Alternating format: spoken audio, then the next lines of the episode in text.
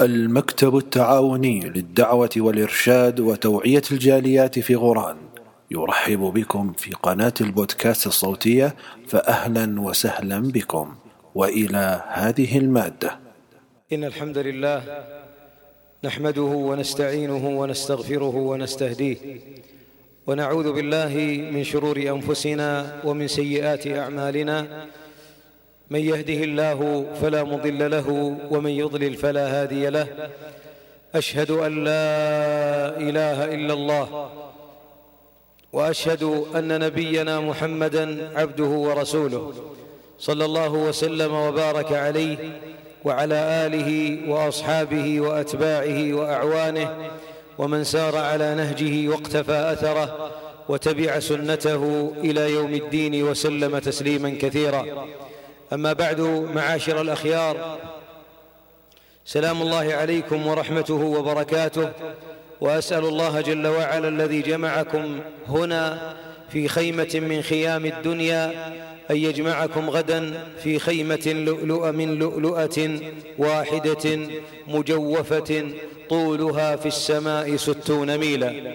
وكما جمعنا على هذا الفرش أسأله جل وعلا أن يحشرنا تحت ظل العرش وأن يغفر لآبائنا وأمهاتنا وأن يرحمهم كما ربونا صغارا وأن يجازيهم عنا خير ما جزى والدا عن ولده يا رب العالمين. ربنا هب لنا من أزواجنا وذرياتنا قرة أعين واجعلنا للمتقين إماما. أيها الأحباب من أعظم نعم الله جل وعلا أن خلق لنا من أنفسنا أزواجا لنسكن إليهن. الله عندما خلق آدم خلقه من الطين لكنه عندما أراد خلق حواء خلقها من آدم. واختار الله لآد لحواء ضلع اشتقت منه وخلقت هو أعوج ضلع فيك يا ابن آدم.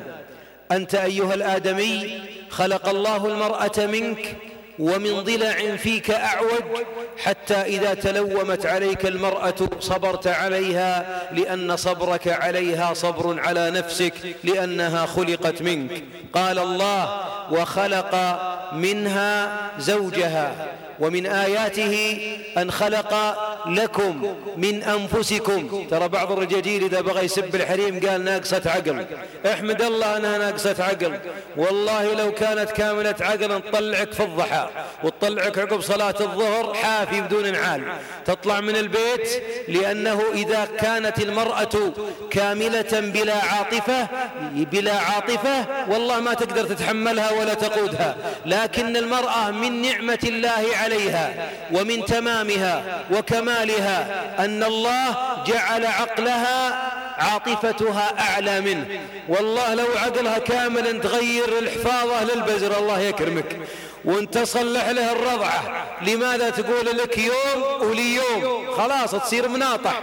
لكن الله أضعفها لك لكي تتلذذ بالأنس معها وبالصبر عليها. وإذا صبرت عليها تراك صابر على نفسك. ومن بصابر على نفسك رح للورشة. خلهم يعدلونها الضلع ترى ذا عوج. كانك صادق رح للدكتور خله يعدله. تصور عاد واحد ضلعه ذا ممتد مترين يمين ويسار. شكله قبيح. صحيح هكذا الذي يريد أن يعدل المرأة. قال الحبيب وكسرها طلاقها إن استمتعت بها استمتعت بها وبها عوج. فإن أجمل نعمة في الحياة المرأة الصالحة. لقوله عليه الصلاة والسلام الدنيا متاع وخير متاعها المرأة الصالحة. والله لو أصك عليك في قصر فيه من الكنوز وفيه من الخدم ومن الطعام وسيارات ومفارش وبيوت وخيل تركض فيه لكن أمنعك من زوجة صالحة أن تقول صك علي في صندقه ولا في عشه وعطني امرأة صالحة ولا تصك علي في قصر لا آنس فيه مع امرأة مؤمنة. نعم هن جمال الحياة. وخيرنا لا تزعلون علي تراني منكم. خيرنا ليس أكثرنا تقربا لله بالصلاة ولا بالصيام ولا أكثرنا حفظ للقرآن ولا أولنا يدخل للمسجد ولا اللي يقوم تال الليل ولا كثير الصدقات هذا ما هو بخيرنا. الله لا يفضحنا. تدرون من هي خيرنا؟ خيركم خيركم لأهله. يقول صلى الله عليه وسلم خيركم خيركم لنسائهم. وأنا خيركم لأهلي. يعني لو أن بنوزع تعميم الآن ولا استبانة من أفضل واحد في هالمنطقة الغربية والله ما نوزع الاستبيان إلا عند الحريم. والله من واحد بينفضح الله لا يفضحنا. الله من واحد قدامنا يأزينا شكله. وابو فلان ونعم هنا لسان عسل وجه طلق. لكنه إذا دخل البيت وتعدى باب الصالة اللي وراء زمجر وأرعد وأزبد وقطب الجبين وبدأ يشتم ولربما يرفع الصوت ويقطب الجبين. هذا من شرار أمة محمد. لو أنه يصلي ابن المغرب تو لو اللي صلى ابنها الآن. هذا من شر أمة محمد. إذا امرته تقول ربنا اكشف عنا العذاب إنا موقنون. مثلي الآن مسافر إن كان عيالي ما يبوني يوم قلت إني رايح هنا الغران هنا قال الله يجعلك مبارك رح رح وتكفى طول في المسافة. لا تجي بسرعة مع أني راجع لهم ذا الليل. الله لا يجعلني هادم اللذات ولا يجعلني مفرق الجماعات. لكن والله يا بعض الرجاجيل إذا طلع من بيته أن عياله يتباشرون أبشركم أبوي راح. الله لا يفضحنا. يفرحون بذهابك وبعضهم إذا أقبل إلى أهله كأنما هو العافية كأنما هو الماء كأنما هو الهواء. الفرق بين هذا وذاك ليس لأن هذا الأب غني وذاك فقير هذا يعطي وذاك ما يعطي لا هذا أخلاقه أخلاق محمد عليه الصلاة والسلام وذاك من شرار الأمة عتل جواظ مستكبر قاسي بخيل لا ورافع خشمه. الله لا يجمعه على مسلم. هذه صفات أهل النار. إذا أحبابي أنا ابتدأت بهذا الاستهلال لأني أتكلم عن الأسرة. أتكلم عن البيت؟ هل جميعنا إذا أقبل إلى بيته يعيش السعادة ويفرح؟ أم أن بعضنا زاد ألمه وضاق صدر أهله وتمنى أهله أنه يخرج وتمنوا أنه ليس هنا؟ إذا أحبابي ونحن نتكلم عن أسباب السعادة الأسرية وسأذكرها على التعداد ولن أطيل. لكنني أقول اعلم قبل أن أتحدث عن السعادة أن أي إنسان أنشأ أسرة كل واحد منا تزوج في واحد يا إخوان أول ما تزوج جيت ثاني ليل. بشر يا محمد قال اثركم يا المتزوجين في نعمة. اثرنا ضايعتنا أعمارنا هالسنين كلها. حسبي الله عليكم. ما علمتمونا أنكم في الجنة ترفلون وفي أنهارها تنغمسون. بعد سنة مساك الله بالخير يا محمد. ها العرس. قال أفضل تعريف للزواج أن الشر لا بد منه. ليه يا ابو ليه يا ابو فهد. قال يا أخي نكد في نكد. بدينا بالعسل وانقلبنا للبصل. يا شيخ والله إني صرت أسهر خارج بيتي. أتمنى الا أراها. إذا ضرب الجوال كرهت ضربها. يا شيخ قال تصدق وشني حاطها في البيت؟ حاطها في جوالي. قلت لا. قال هي اسمها نورة. بس حاطها أنا أم المعارك. سأل الله العافية. يا يا شيخ أم المعارك ليه ما قلت أم محمد أم صالح؟ قال والله يا شيخ وهي حطتني هادم اللذات. قلت والله أنكم في حرب وأنكم في شر وأن حياتك إنها في نقص العزوبيه أفضل من حياة يكون فيها الملاحات والمناطحات. أحبابي الإنسان يتزوج لما الإنسان يتزوج ليتعبد إلى الله. والذي تزوج بغير نية ولذلك أكبر سبب من أسباب السعادة الأسرية أن يتزوج الإنسان ليرضي ربه. يعف فرجه يكمل نصف دينه يكثر أمة محمد عليه الصلاة والسلام. الذي كانت من أمنياته بأبي هو وأمي تزوجوا الولود الودود فإني مكاثر بكم الأمم يوم القيامة. الذي أول شرط من شروط السعادة الأسرية أن يكون الزوج تزوج طاعة وعبادة. والله من تقرب لله بالزواج يعيش السعادة كلها. أحبابي يروي أحد السلف أنه كان وهو من أجمل الناس من أجمل الناس خلقا وكان يدرس الناس فدخل عليه رجل خلفه امرأة فجلس الرجل إليه قال يا إمام إني أريد أن أنكحك ابنتي هذه. فاجأه وهو لم يتزوج بعد. وفقيه عالم شاب ليس بالغني لكنه ما كان يريد الزواج لانشغاله بالعلم. قال هي تريدك ويعجبها خلقك وتدينك ونسكك. اللهم إني زوجتك. قل قبلت. انحرج الرجال. ماذا يقول؟ قال قبلت. فتزوجها فتبعته وذهب بها إلى البيت. فلما التفت إذا المرأة عرجاء. ثم لما دخلت وكشفت خمارها إذا هي عوراء شوهاء لا جمال فيها ولا ترى إلا بعين واحدة وتمشي بعرج. لكن الرجل ذو شيمة وذو رجولة وعلم أن معروف والوالد والدها لما زوجها رحل قال إني أريد الحج. وحج الأولين يقعد سنة ما رجع. ولن يذهب يحج ويترك بنته. قال فلما نظرت إليها والله ما سرتني. لكني ماذا قلت؟ اللهم إني أحتسب بالصبر عليها جبرا لقلبها. جبرا لقلبها وإلا ليست, ليست له بزوجة. وتزوجها. قال وأصيبت بشغف في حبي.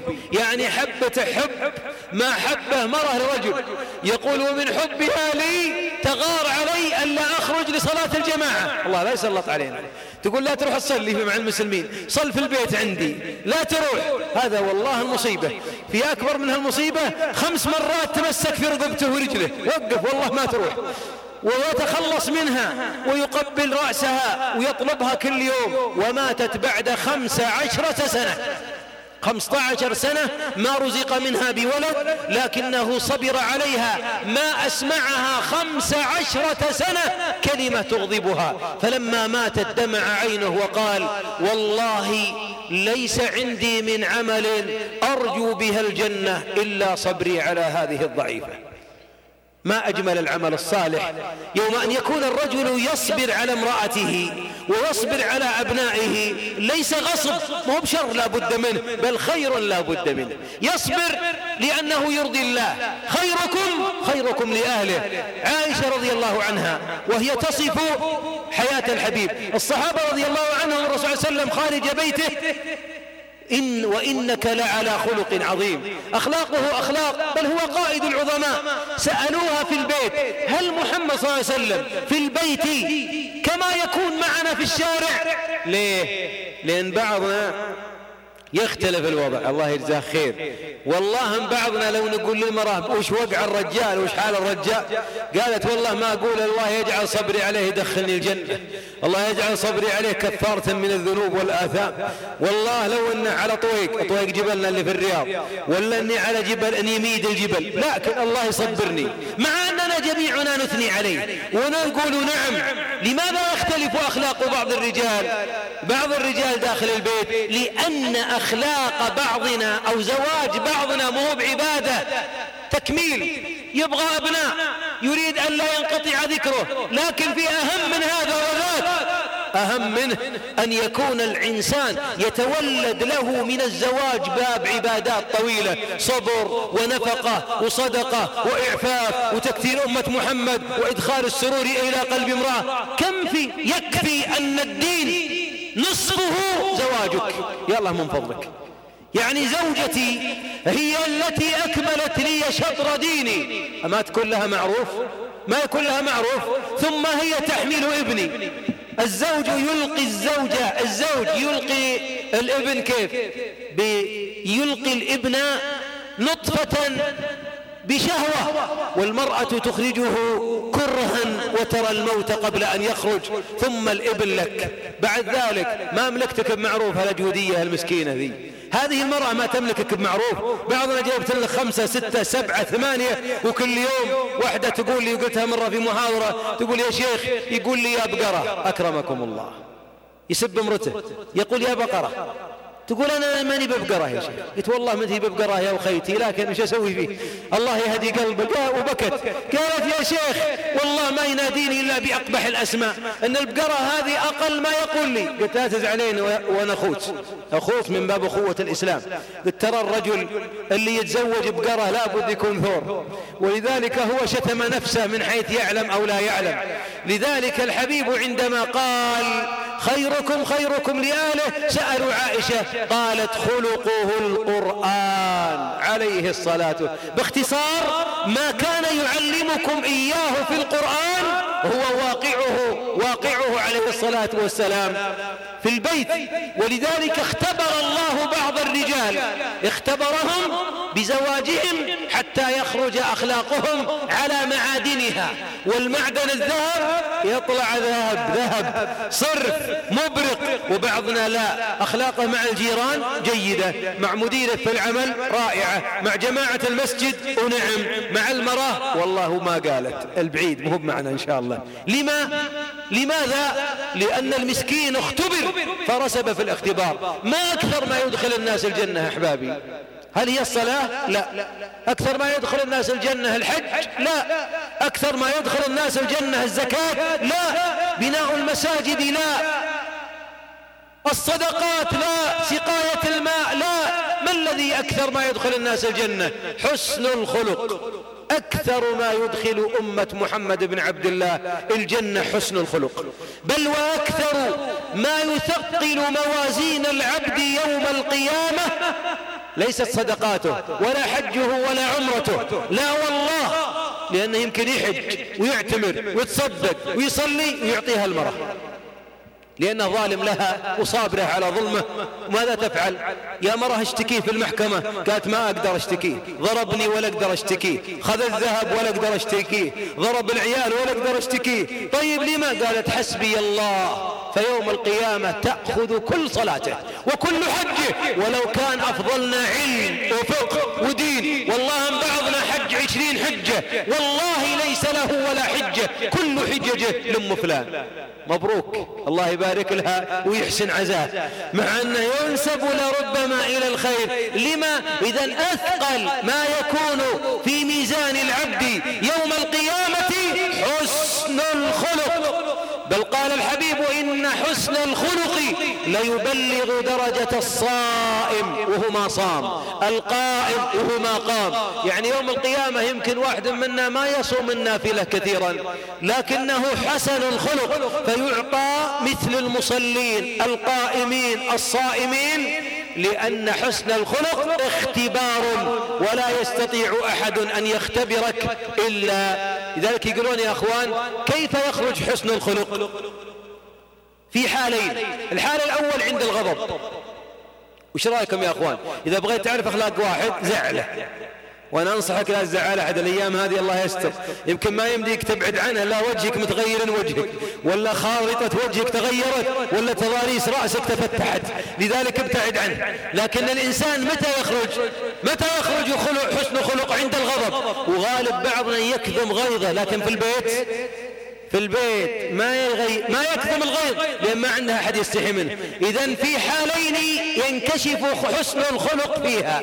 في حال الخلوة وفي حال الغضب. ودائما داخل بيوتنا خلوة ويجينا الغضب. حبيبنا عليه الصلاة والسلام خدمه أنس بن مالك عشر سنين.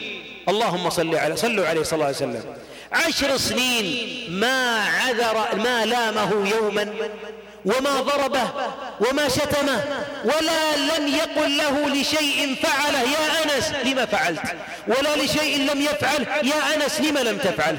ما لامه أحد يقدر منا يا أخوان؟ يصبر عشر سنين. آسف عشر شهور. آسف عشرة أيام هونا. عشرة أيام. ما يقول الإنسان داخل بيته ما يلوم؟ لا تقل تغير الزمان. هي تغيرت الأخلاق. إمام العظماء بيته سعيد. بيته سعيد بيته مطمئن بيته بيت النبوة. عليه شآبيب الرحمة والملائكة تحرسه. لكن هل لا يوجد في بيت محمد صلى الله عليه وسلم مشاكل؟ هل بيت الحبيب لا يوجد فيه خلاف؟ بينه وبين زوجه أحيانا. ترى ينطق الزوج ويراد به الزوجة في اللغة العربية. هل جميع أزواجه عليه الصلاة والسلام ما كان بينهم ما في مشاكل؟ بلى والله. أعطيك مشكلة واحدة. حبيبنا عنده أضياف. عازم له أصحابه. دعوة. فإذا هم دعاهم فأتوا إلى بيته. ثم علمت أم من أمهات المؤمنين وهي صفية أن أضياف الرسول كثير. وكانت صفية من أجمل النساء ومن أجود النساء طهيا. طباخة.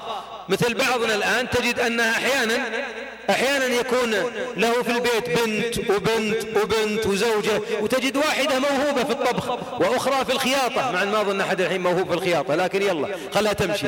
أقول وهذه كل واحدة لها موهبة. فكانت حفصة صفية بنت حيي أمي وأمك رضي الله عنها ماهرة في الطهي. فأرسلت قصعة في جامع جارية لها وبها طعام تزيد الطعام اللي عند عائشة رضي الله عنها. خرجت عائشة رضي الله عنها.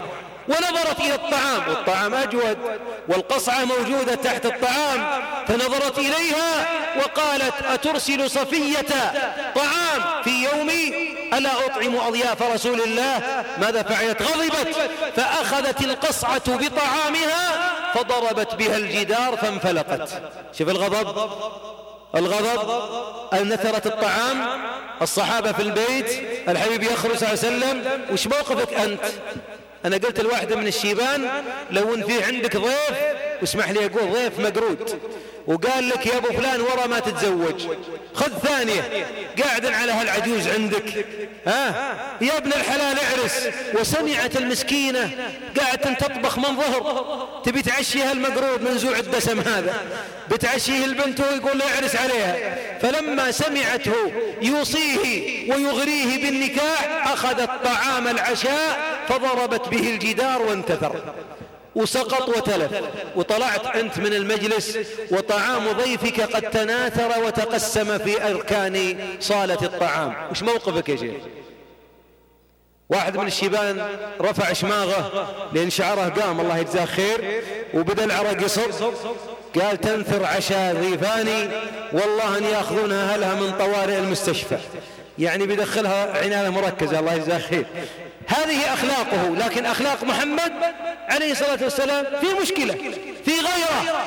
إن طعام انتثر أخذ وقالت عندما هدأت ما كفارة ذلك يا رسول الله؟ قال طعام طعام بدل طعام وقصعة بدل قصعة. استغفار. ثم قال لهم كلوا غارت أمكم.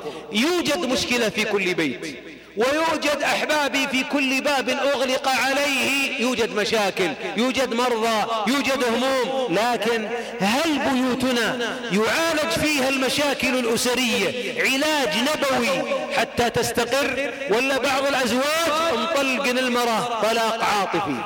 طلاق عاطفي. ما يكلمها ما يسولف معها. ومن زمان وفريشة في المجلس الله يحسن عزاه. وفريشة في الدور الثاني الله يحسن عزاهم اثنين ولا يأكل معها. وإذا بغت شيء أرسلت ولدها. وإذا بغاه شيء أرسل ورعها وصار كنهم بينهم سفراء وكنهم دول متنافرة. وهم في بيت واحد. هذا طلاق عاطفي. بعضهم البيت يغلي من المشاكل. كل بيت فيه مشاكل. لكن السبب الأول من المشاكل أن بعضنا لا يرى أن الزواج عبادة. اثنين بعض الأزواج لا يرى أن امرأته اختبار لأخلاقه. الأصل في السعادة أن المرأة تنظر للزوج أنه باب الجنة وأن الزوجة تنظر للرجل أنه الزوج الزوجة تنظر للزوج أنه باب الجنة والرجل ينظر إليها أنها بوابة خيريته في أمة محمد. خيركم خيركم لأهله. فإذا اختلت هاتين النظرتين اختل البناء كله. وقفة. محمد صلى الله عليه أو قبل ذلك آدم عليه الصلاة والسلام في الجنة خلقت له حواء. لماذا أحبابي؟ في الجنة. يبغى شيء أكثر من الجنة؟ لماذا يخلق له حواء؟ ليأنس ليرتاح ليسكن إليها. والرجل لا يسكن في حياته. ولذلك لا تظن أن الفلة الجميلة وأنا أهنئكم على هذه البلدة الطيبة الجميلة نسق عمراني راقي وجميلة ومرتبة لكن ليس الجمال في الطوب والحجر ولا في الرخام ولا في السيراميك. الجمال هل كل رجل في بيته يسكن إليها؟ لا أقول يسكن معها. وفي فرق بين يسكن الرجل إلى المرأة وبين أن يسكن الرجل مع المرأة. أما اللي يسكن مع المرأة كل واحد يسكن مع امرته وكل داخل الباب ومسكر ومعك مفتاح ومزلاج. هذا لا نستوي جميعا فيه. لكن من الذي إذا زاد همه وأظلف أظلمت دروب الحياة؟ تذكر أم فلان. من منا إذا ضاقت عليه السبل فأقبلت إليه معها القهوة ولا الشاي أو الطعام؟ ماذا يقول؟ يا مرحبا بباب سعادتي. إذا أقبلت إليه سرت خديجة رضي الله عنها كانت تقبل إلى الحبيب فتسره. نعم حتى يوم كانت تحمل طعامه فقال له جبريل يا محمد هذه خديجة أقرئها مني السلام وبشرها ببيت في الجنة من قصب أي من لؤلؤ. لا صخب لا صخب. مو مثل بيوت بعضنا حرب داحس والغبراء. بعضنا بيوتهم تقول الحرب العالمية الثالثة. حرب. هذا يضرب هذا وحذاء يمر بجوار أنف وأنف يمر بجوار فنجال وتلقاهم حرب. وهذا يشتم هذا وهذا بادتا من كبة وبريق صايح وفنجالا في طرف بيت غير نظيف. هدوءه ليس هادئ. بعض ليس بعض الأزواج؟ ما تلاحظ بعضنا يقوم من النوم سبع مرات. يا مرة سكت الورعة. يا ناس أبي أخذ لي أبي أنام وهم ما شاء الله كلهم طابور أركان. استعد استريح فوق رأسه. الله يجزاهم خير. والوالد ذهب منه سعادته وسكينته. خديجة أعطاها الله بيت. وهذه رسالة للنساء. المرأة المؤمنة بيتها نظيف. شكلها هندامها جاذب أطفالها متأدبين إذا رأوا آباء إذا رأوا الأب قبلوا اليد وانسحبوا في ساعة راحته يعينونه على الراحة. إذا جلس في المكان نظيف هندامهم مطيب راقي. هذه المرأة جائزتها. إذا هيأت البيت وهدأت البيت ونظفت البيت وطبخت وهي التي تخدمه. مو بيخدمها الخادمة اللي جاية من شرق آسيا إنما الذي يطبخ هي وهي التي تخدمه جائزتها لعل أن تكون الجائزة كجائزة خديجة بيت رضي الله عنها. من قصر لا صخب فيه ولا وصب. في الجنة بيت هادئ. لكل امرأة هدأت بيت زوجها. أعود هذه المرأة خديجة رضي الله عنها. المرأة الإسلام ينظر للمرأة أنها أن الرجل ما فضل عليها لرجاحة عقله. فقط إنما فضل لكي يحميها وللرجال عليهن درجة درجة حماية درجة شفقة درجة نفقة. الرجال قوامون على النساء بما فضل الله بعضهم على بعض. هذا يسمونه الوهبي وبما أنفقوا من أموالهم. هذا التفضيل الكسبي. ولذلك تسمحون لي ما تزعلون؟ أي واحد ياخذ من فلوس المرأة تراه يدحدر وراء عشرين خطوة. لأنك من يوم تاخذ راتبها ولا تاخذ من قريشاتها ولا ذهبها. تسمح لي أنت ما تستطيع أن تأمرها بحق ولا أن توقفها دون باطل. من يوم تدفع هي تساوت الروس الله يرحم والديك. ولا كلمة. اسمع. زين حتى الجيب اللي معك ولا الددسن لأن يروح انشب في ناس معهم جيوب ثم نروح نبشرهم في لا لا السيارة السيارة اللي مثل هذه معك هي اللي دافعة قصدها والشغالة اللي جايبتها ونصف الفلة اللي دافعتها والسيراميك اللي مسرمكتها وغرفة نومك اللي شاريتها. وش بقالك الله يرحم والديك. ها؟ ولذلك عندما قال وبما أنفقوا من أموالهم قال العلماء لا يأخذ الرجل من مال زوجته إلا اضطرارا على أن يرده ولا حرج أن تعطيه. كريمة أكرمها الله. لكن إياك أن تأخذه بغير طيب منها فأين يأخذك بغير طيب نفس منها تنزل القوام. أعود. حبيبنا تزوج خديجة. عمرها أربعين عمره خمس وعشرين. لما نبئ وأتى إلى البيت ماذا قالت خديجة؟ اللهم ارضى عنها وصل وسلم على خير الورى. عندما أتت المرأة في المرأة في بيت المؤمن مستشارة مدرسة معهد جامعة الحبيب عندما قال زملوني يعني يفضي إليها بشعور داخلي أنت لوك خايف. وش نقول؟ انتبه تقول للمرأة أنك خايف ثم تركب على علبك على ظهرك. انتبه لا تخبرها بخوفك. لا الحبيب صلى الله عليه وسلم قال زملوني دثروني إني خايف. ولو بعيب أن تعرف أسرارك زوجتك ولا بعيب أن تظهر لها دمعتك أحيانا ولا بعيب أن تجعلها مستشارة بعضنا زوجته ما تدري كم راتبه. وإذا مات ولقوا الفلوس قالت يا ليتك مبكر أثرك بارك على هالفلوس السنين كلها. ليت الله ما أخذك قبلها بحادث مروري.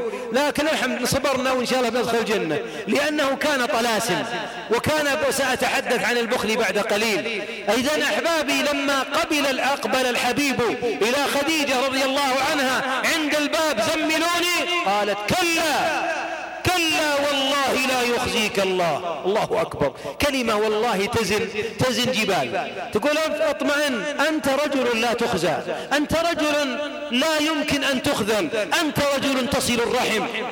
انظروا الرفع المعنوي. مثل بعضنا لو خسر في الأسهم لا ضيق أسطوركم.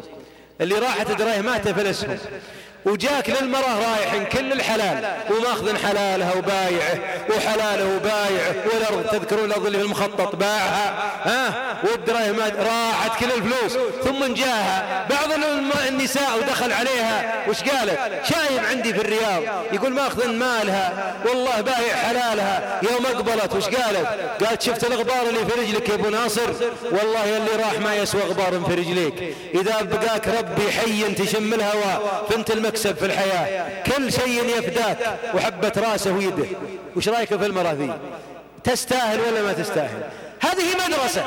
لكن بعضها وش قالت والله انت اكتب ورقه باللي راح.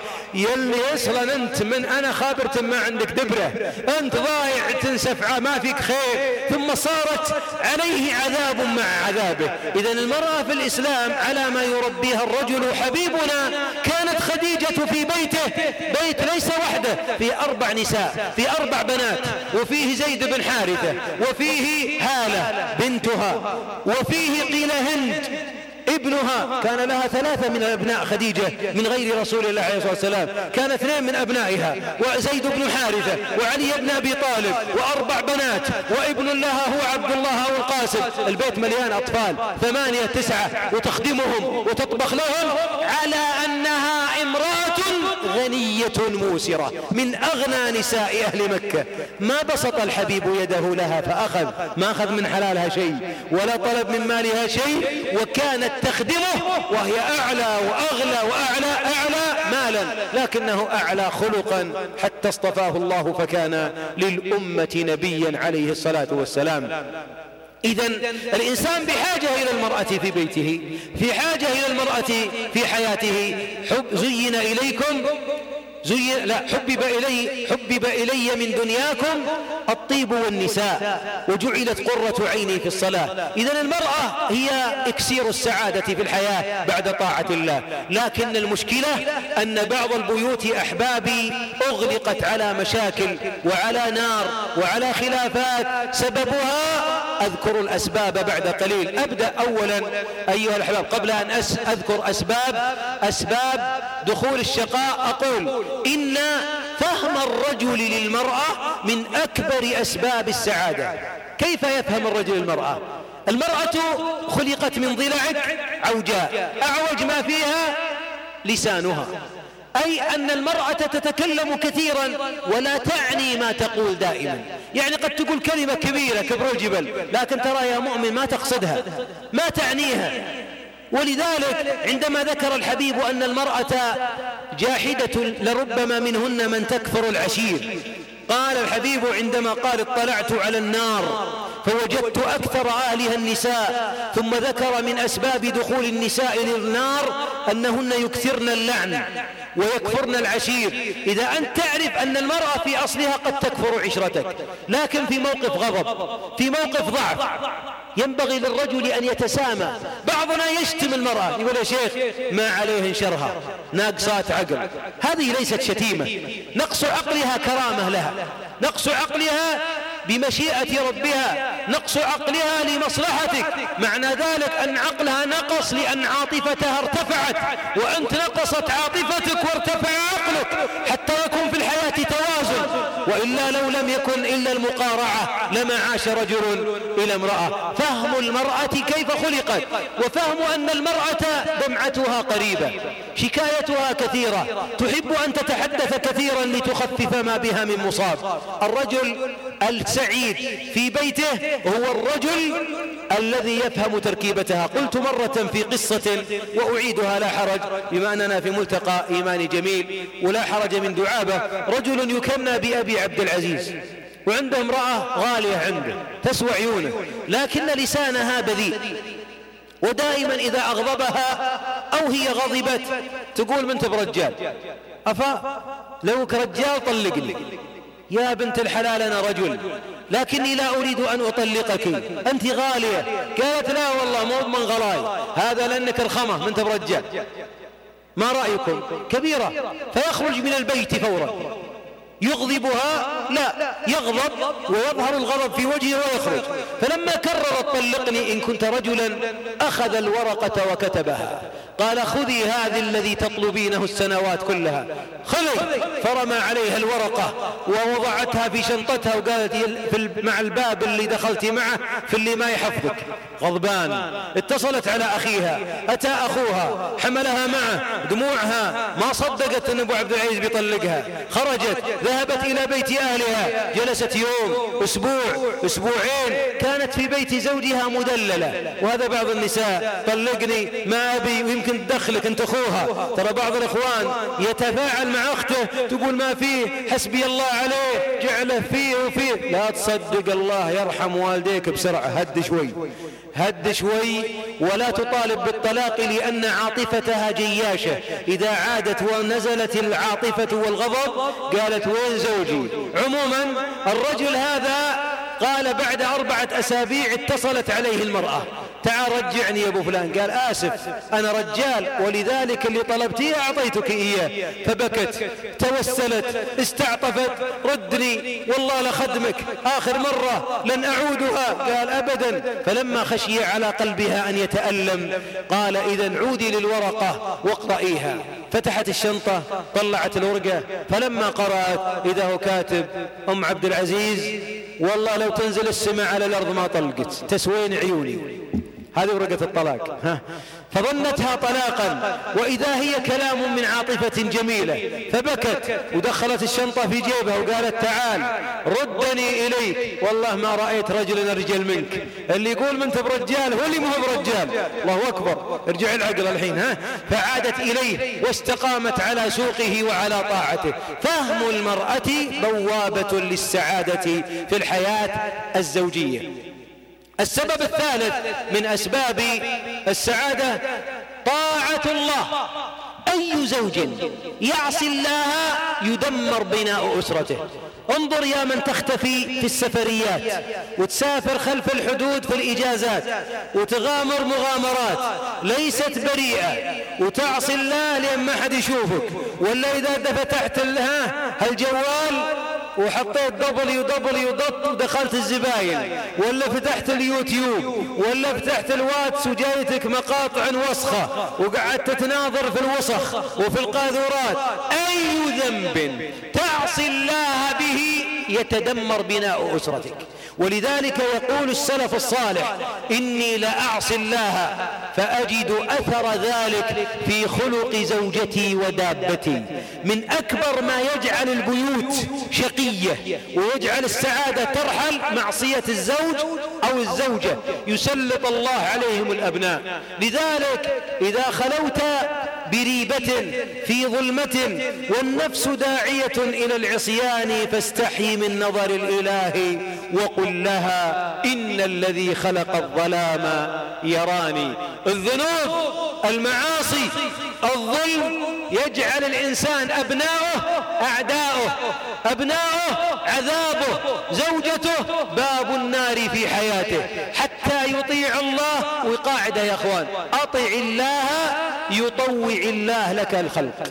اعص الله يعصي عليك أبناؤك ومن حولك. السبب الرابع من أسباب السعادة إطعام الأسرة الحلال. اسمع يا اللي تدين ديون محرمة. اسمع يا من ذهبت إلى البنك وأخذت قرضا ربويا أو قرضا يشابه الربا. المرابحة اللي يسمونها مرابحة شرعية وهي في بعض البنوك كذب. إنما هي صورية. فيشتري شيئا لم يره. وشيئا لا يمكن أن يحوزه. ويوكل البنك عليه. فلا هم اشتروا ولا هو شرى قبض ولا هو حاز ولا هم حازوا. ثم أنزل المبلغ في حسابه وهذا هو الربا بعينه وصرفه. فينفق على الذرية يبني في الله. فتتدمر الأسرة عذاب. يشري سيارة ينفر يعالج فيزداد الألم. إن الريال الحرام جهنم وجمر ما نبت من سحت فالنار أولى به. الريال الحرام نعم أيها الموظف أسرتك مسؤوليتك كانت الأم الصالحة. أنا أقول للزوجات اللي أزواجهم موظفين تقول أو غير موظفين توقف في الصباح وهي بعد أن بعد أن أن فطرته وطيبته وتقول كما قالت المرأة الصالحة من السلف يا أبا فلان. قال نعم. قال إني قالت إني وأبنائي نصبر على الجوع لكننا لا نصبر على الحرام. لا نصبر على الحرام. بعض الموظفين راتبه نصفه ليس حلا له. يطلع قبل الدوام يجي متأخر ينتدب وهو متحضن طفله الصغير ونايما بجوار زوجته. يا مؤمن اتق الله في نفسك. ياخذ خارج دوام وعمره ما وصل اذان الظهر أصلا في الدوام الصبح. كيف يجي في الليل؟ وشغال خارج الدوام وشغال الانتداب وسيارة الدولة يفحط بها عيالها الله يجزاه خير. والمحروقات من الدولة 91 و95 في سياراته. ويأتي الساعة 9 وإذا جاي الظهر قبل الظهر قال بروح أجيب العيال. راح يجيبهم الله يحسن عزاه ولا رجع. وإذا من جاه من الموظفين قال راجعنا بكرة وإلى الحين ما جاء بكرة. الله يجيب بكرة يا أخوان. ويأخذ راتب وسعيد. هذا الريال مغموس بالإثم ومغموس بالحرام. اصرف على امرتك تنقلب عدوة لك اصرف على ولدك ينقلب خنجر في صدرك. اصرف على بيتك يلتهب نارا. عالج به طفلا يزداد أمراضه من مرض إلى عشرة أمراض. أيما جسد نبت من سحت فالنار أولى به. لذلك من أسباب السعادة الأسرية إطعام الأسرة الحلال. إطعام الأسرة الحلال. فإن الأسرة التي لا تغذى بالحلال وش تبغى ماذا سيكون؟ بعضنا اختلاس أو رشوة. لربما موظف ما يمشي شيء إلا لازم شيء من تحت الطاولة داخل ويسميه تعقيب أتعاب. أتعاب يا حبيبنا وأنت موظف في الدولة. وأنا يعطيك الأتعاب معه أنت موظف أعطيك خمسة آلاف عشان تعطيني رخصة أو ترخيص أو تعطيني أي تسهيل من تسهيلات. الدولة أعطتني مجانا. والله إن الريال الذي يدخل إليك هذا جمر جهنم. يسحق ما بقي من صلاح أبنائك. ظلم. بعضنا ماخذ المال ظلم. ميراث. ميراث. ميراث. لما كبر أبناؤه أقصد إخوانه لأنه ماكل نصف حلالهم نصف أملاكهم ولاعب ومسوي وكالات وبايع نفسه ومأخذ أموال ومشغل أموال وعنده أموالهم ودائع يبيع ويشتري فيها وأكلها. فلما طلبوه حقهم أعطاهم رأس المال وأكل الأرباح. جهنم. نار. سحت. أبنائك تحبهم اللي يحب أبنائه لا يطعمهم حرام. إذا, إذا كان يريد العذاب عليه في الدنيا قبل الآخرة إن لم تتداركه رحمة الله. إذا من أسباب السعادة الأسرية التغذية الحلال. السبب الخامس أو السادس هو على الصحيح. السادس من أسباب السعادة ألا تدخل تحت لعنة الله فتحل عليك لعنة ربي فيعذبك بذريتك. تدرون من الذي حل عليه لعنة الله؟ الله يعيذني وإياكم منها. كل قاطع رحم فهو معرض للعنة الله. ولعذاب الله. أخوك أختك ولد أخوك ولد أختك عمك ولد عمك خالك ولد خالك أبوك أمك جدك جدتك. هؤلاء خط أحمر تقطعهم ما يزيد عن ثلاثة أيام بسبب البغضاء. أما اللي ما يسلم وما في قلبه شيء هذا آثم لكن ليس قاطع. لكن تقطع أخوك ما تسلم عليه. مشاكل مع عيال عمك هجر. والله من تجاوز هجره لأرحامه ثلاثة أيام فقد ارتكب كبيرة أعظم من كبيرة السرقة. وإنه مفسد من المفسدين في الأرض بنص كلام الله. يقول الله فهل عسيتم؟ إن توليتم أن تفسدوا في الأرض.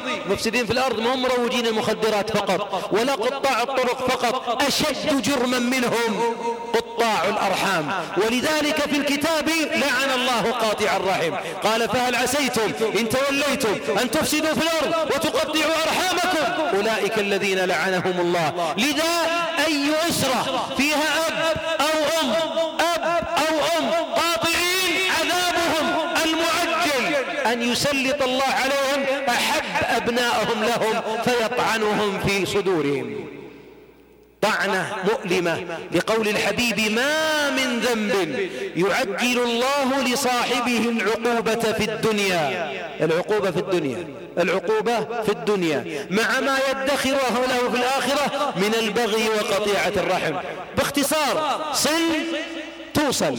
اقطع تقطع. ابذر تحصد. جزاء وفاقا. جزاء وفاقا. ولذلك بعضنا يقول والله يا شيخ إني بار بوالدي والله إني سنذكرها الآن. والله إني ما سرقت. والله إني ما ظلمت. ثم يبكي. لكن عيالي تسلطوا علي. تعال تعال. وولد عمك علي. وأخوك محمد. وولد خالك إبراهيم. طبعا أسماء من عندي لا يجي واحد تركب عليه ثم يقول الشيخ يفضحني. هذا هؤلاء الأرحام. وينك عنهم ليه ما تسلم عليه؟ عشانك ما زوجك عشان ما سلفك عشان ما عزمك عشان قطعة أرض عشان أمور دنيا قذرة. اتق الله في نفسك. ابنك اللي تحبه وبعد تدرس فيه وتصع تصرف عليه عيونك ودمك. ابنك قرة عينك. أنت الآن تربي عدو ما تربي ابن إن كنت قاطعا.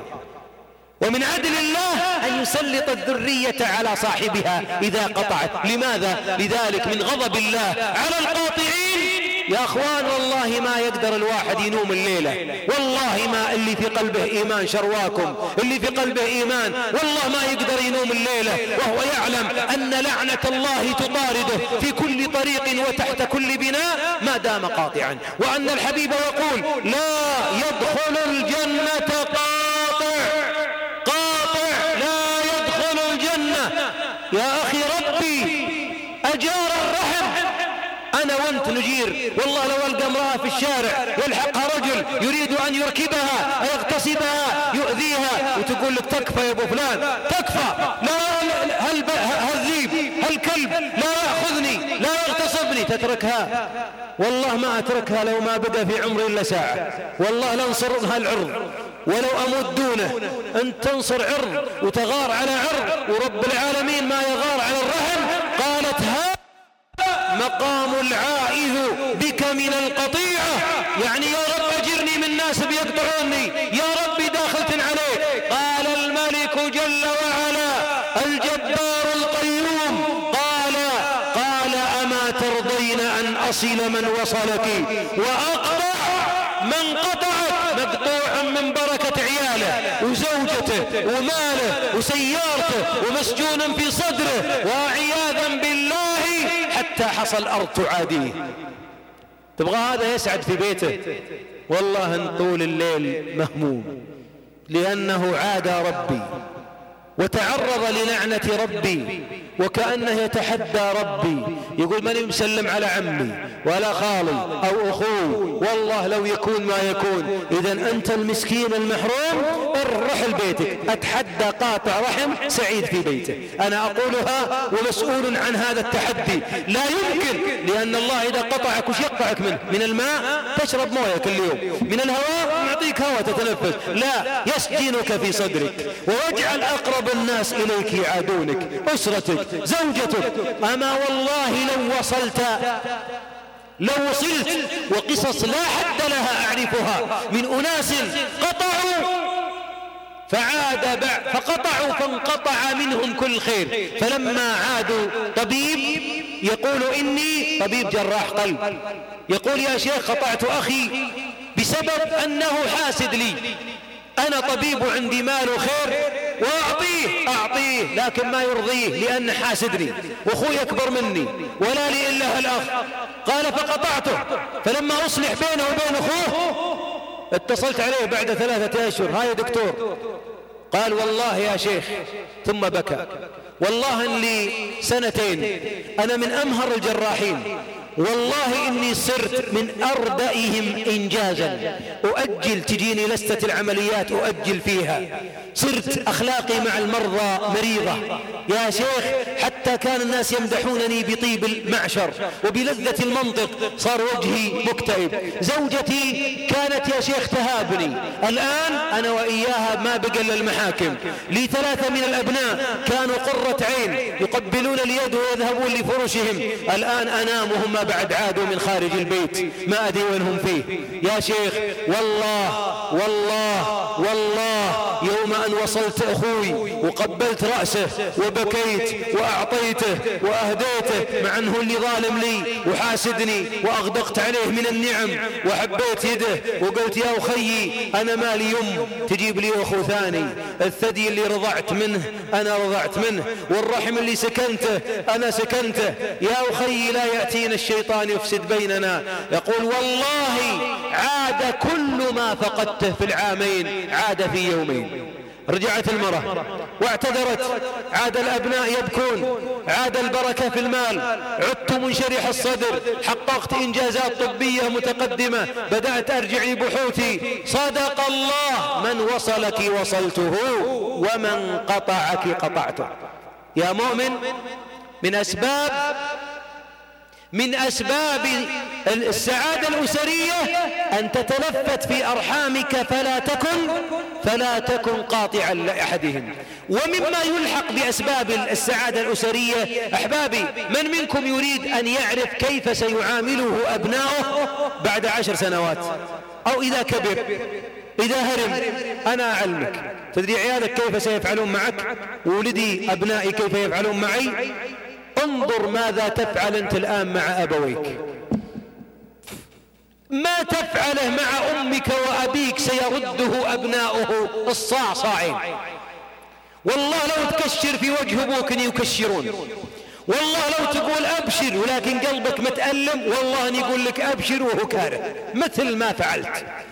والله يا معاشر الأخيار إن من أكبر أسباب زلازل زلازل الأسر ورحيل السعادة من الأسر أنه عقوق الوالدين. يا أخوان برينا زوجاتنا وعقينا أمهاتنا. قربنا أصدقائنا وأقصينا آبائنا. نتبسم في وجه من لم يعطني شيء إلا صداقة وأقطب في وجه من وهبني الحياة بسبب من الأسباب جعلها الله في يده. أبوي وأمي حلوة اللبن حلوة اللبن. بعضنا يا أخوان يعتقد يضحك على نفسه يقول أنا بار. بار ليه؟ اسماشر ليه بار؟ كم لأمك من راتبك؟ اسمح لي اختبار بسيط. كم لأمك من راتبك؟ تعطي أمك ربعه. حتى بعد موتها تتصدق بربعه. بعضنا ولا يا شيخ ما يذكر أمه إلا في ضحية. هذا بار. هذا بار. إذا سافرت أول اتصال على أمك ولا على أمرتك؟ أنا أحترم الزوجات. احترم الزوجات واعلم ان كل الرجال العظماء خلفهم زوجات صالحات لكن قبل ذلك خلفه عجوز تدعو له. أم خرج من رحمها هي اللي خلفه على الحقيقة. من تتصل عليه؟ بعضنا أحبابي يتبسم يكرم اصدقائه في العمل جيرانه في الحي لكن نبوه قاسي القسمات معه. حتى بعد موته ما يذكر إلا بطلي ذبيحة شاة يذبحها في عشرة اثنى عشر يوم أضحية وينسى بعد ذلك هذا الأب. أحبابي من أسباب السعادة الأسرية أن يرى أبناؤك برك لأبيك وأمك. واسمعني أيها الأب أنا ابن مثلك وأب مثلك. أنا ابن لأم وأب وأب لأبناء. أقول والله لو نتكلم في البر ألف سنة لا يمكن يستفيد أبناءنا من البر حتى يروننا بررة نحبو على الأقدام لتقبيل أمهاتنا. حتى يراك مقبلا ليدها وقدمها وتقول يم يفداك الدنيا والحال والمال. وإذا ما قلتها وفعلتها وشافوك تقبل وتخضع وتدمع العين إذا مرضت وترقيها وتحت رجليها وتسكن معها. إذا احتاجت وتسكن معه ولذلك قال العلماء الأسرة السعيدة هي اللي معهم أم أو أب. أم أو أب لما؟ لأن الله يقول إما يبلغن عندك. عندك. عندك. أعيدها. عندك أيها الابن يعني لابد أبوك إذا كبر عيب. وعار. وشنار. يكون بالحالة في البيت.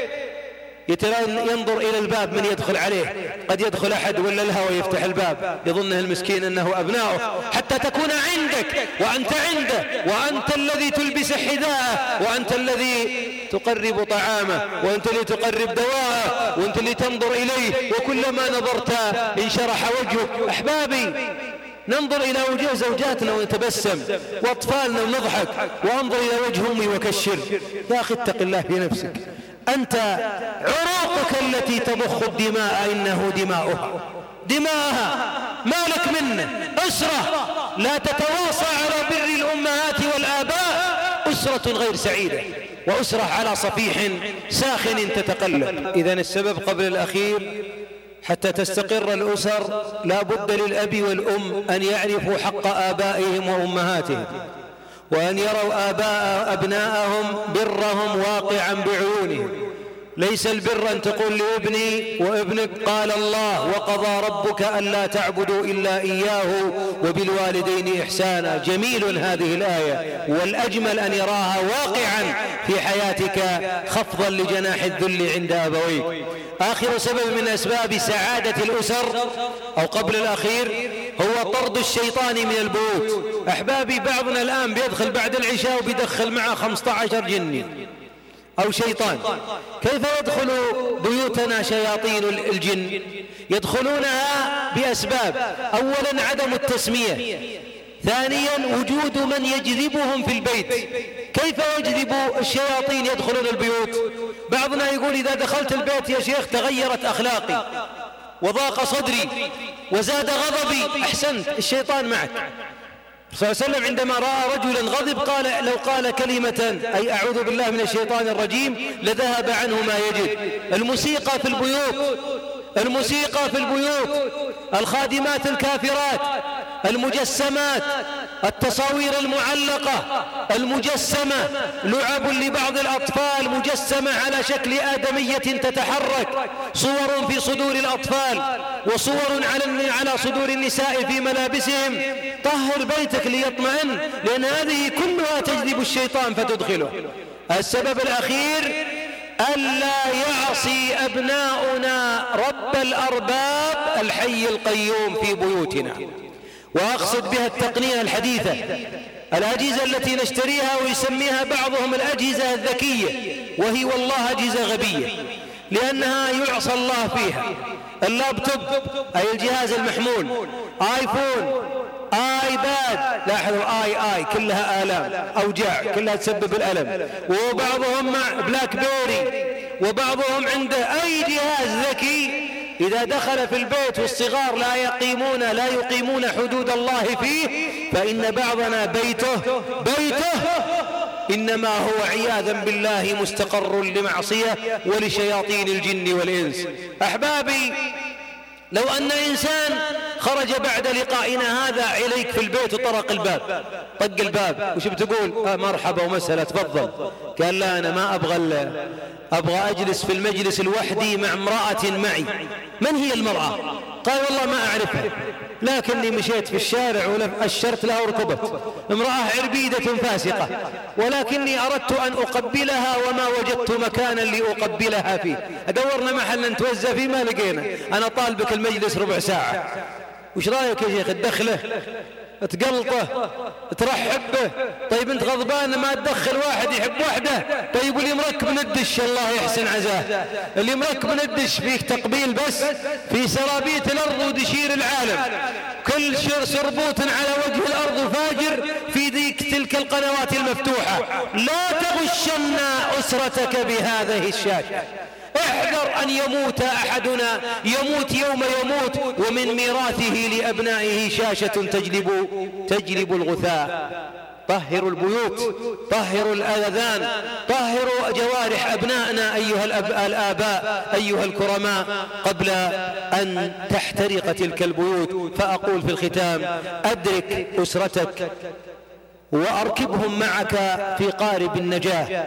وقل لهم يا بني اركب معنا وسر بهم مع الدعاء أن يحفظهم ربي إلى أن تصلوا إلى جنات النعيم. فوالله والله والله إن الحب لأبنائنا وزوجاتنا إذا ما أوصلنا الحب للجنة فهو حب كاذب زائف مخادع.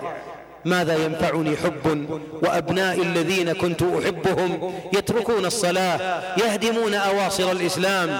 إنما الحب الصادق أن تدفعهم برفق مع الدعاء إلى أن تصل وإياهم إلى باب الجنة. وصدق الإمام أحمد بن حنبل عندما قال لابنه عبد الله قال يا أبتي متى الراحة؟ قال عند أول خدم نخطو بها إلى جنات النعيم.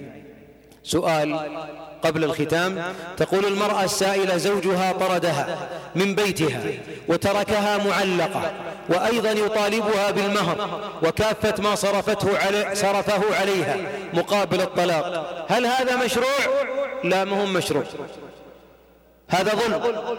إن كان ظالم وطردها من بيت الزوجية ثم أضارها وعلقها وليس عنده سبب شرعي في في تعليقها وإنما علقها حتى تفتدي نفسها أي أن تخالعه فهذا ظلم وكبيرة من كبائر الذنوب.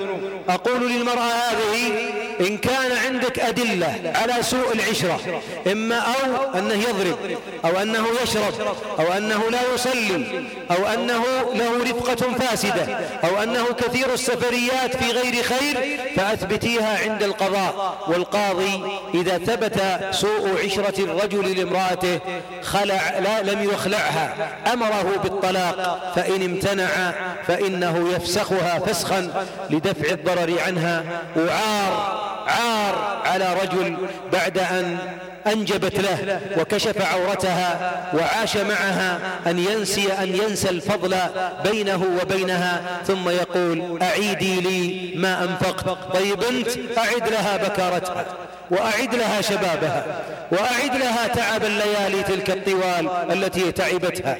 أما إذا كانت ظالمة سيئة الخلق فنعم. تفتدي نفسها بالخلق. في الختام أنا ضيف أنا ضيف الله يبديكم وكرامتي أريدها. ماني بعاذر واحد منكم من كرامة. وادري والله أن الطيب أنه ناقع عن فرضكم ويسيل شعبانكم. وجايكم من نجد. وادري والله ماني باللي يمدحكم وتستفيدون. فعلكم مادحكم لكني جيت وسألت أحبتي في المكتب التعاوني حديث الولادة الذي ليس له إلا سنة. هل لكم أوقاف؟ هل عندكم ريع؟ قالوا ليس عندنا ولا زلنا نرجو ريعا من المسلمين. فأنا طالبك طلبة واللي تبي يبيني أحب أنطل بشتي تحت رجليه رميته وحبيت خشمه.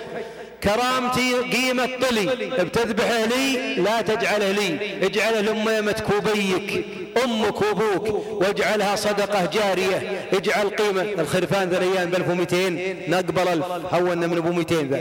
ألف ريال. ضعها عندهم وانوي بها عملا صالحا يبقى. نورا لقبر أمك نورا لقبر أبيك. أنا طالبك لا يعدك الشيطان الفقر. أنا طالبك اجعلها صدقة. والله لعلها نور قبرك نور قبر أمك نور قبر أبيك. أحدهم أنا كنت البارح قبل البارح في منطقة من مناطق المملكة. فلما قلت الواحد وش قدر أمك عندك؟ أسألك بالله أمك الماء اللي ماتت ولا أمك اللي فوق صلر ذي. لو أقبلت عليك وش حقها؟ أنا أقول لكم سعد بن عتيق حق أمي مهم في الغنم حق أمي في البل حق أمي يطلع من حلالي واعتذر بعد ما أعطيها حلالي يقول يم يفداس الحي والميت. وما هذا حق أمي علي. لا هو بكلام شفهي. نبيه ترجمة. فقام أحدهم قال حق أمي علي في رصيدي خمسمائة ألف. والله ما يحل لي منها بعد اليوم ريال. اللهم إنها في وقف الدعوة. ما يملك إلا ثلاثمائة ريال في جيبه. وأخرج نصف مليون ماخذها كلها تمويل من بنك الراجحي يبي يبني له عمارة. قال أمي يولى أمي عطتني الحياة. وأنا ما أحقن على الدنيا وعلى عرثاها وعمايرها. لا تقولون إني يبيك تطلع نصف المليون. لا لا لا. خل النصف مليون نايم الله يبارك لك فيه. أخرج لأمك ضيافتها ثم ضيافة لأبيك ثم ضيافة لنفسك. لله. تموت باتر بعد سنين. الله يرزقكم طول العمر على الطاعة. إذا هي نور قبرك. أسأل الله باسمه الأعظم أن من أنفق لمكتبنا واستقطع منها من ماله لمال لله. يا ربي اجعلها صلاحا في ذريته وطولا في عمره وعافية في بدنه. اللهم واجعل بها تيمنين كتابه. يا رب اجعلها سببا لجيرة محمد في جنات النعيم. اللهم اخلف عليه بخير. اللهم اخلف عليه بخير. واجعلها طولا في عمره حتى يقول بعد أن يرى منازل الجنة لا إله إلا الله. شكر الله للاحبه في المكتب التعاوني. على هذا الإبداع رقم 11 مريت محافظات كبار في المملكة ما استطاعوا أن يصلوا إلى رقم أربعة في الملتقيات ولا خمسة. أما أنتم في هذه الأرض الطيبة فارفعوا رؤوسكم. فميدان الدعوة يسجل الملتقى الحادي عشر. إبداع في الدعوة وإبداع في حسن الدعوة. توزيع للمناشط. حتى أطفالكم ونساؤكم وصغاركم وجدوا رياضا للجنة هنا. دعاؤكم لمن قام على هذا. أن يمد الله في أجله على الطاعة وأن يؤتيه أجره مرتين. وقبلة مني على جباههم ودعوة في ظهر الغيب إلى لقاء قادم.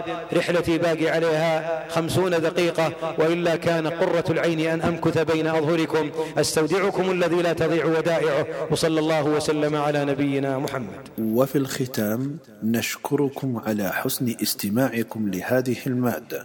ولمتابعة أخبارنا الجديدة لقناة البودكاست الصوتية بإمكانكم متابعة حساباتنا عبر الشبكات الاجتماعية في تويتر والفيسبوك والتليجرام ومراسلتنا عبر خدمة الواتساب رقم جوال صفر خمسة خمسة صفر سبعة خمسة اثنان اثنان اثنان تسعة أو عبر البريد الإلكتروني.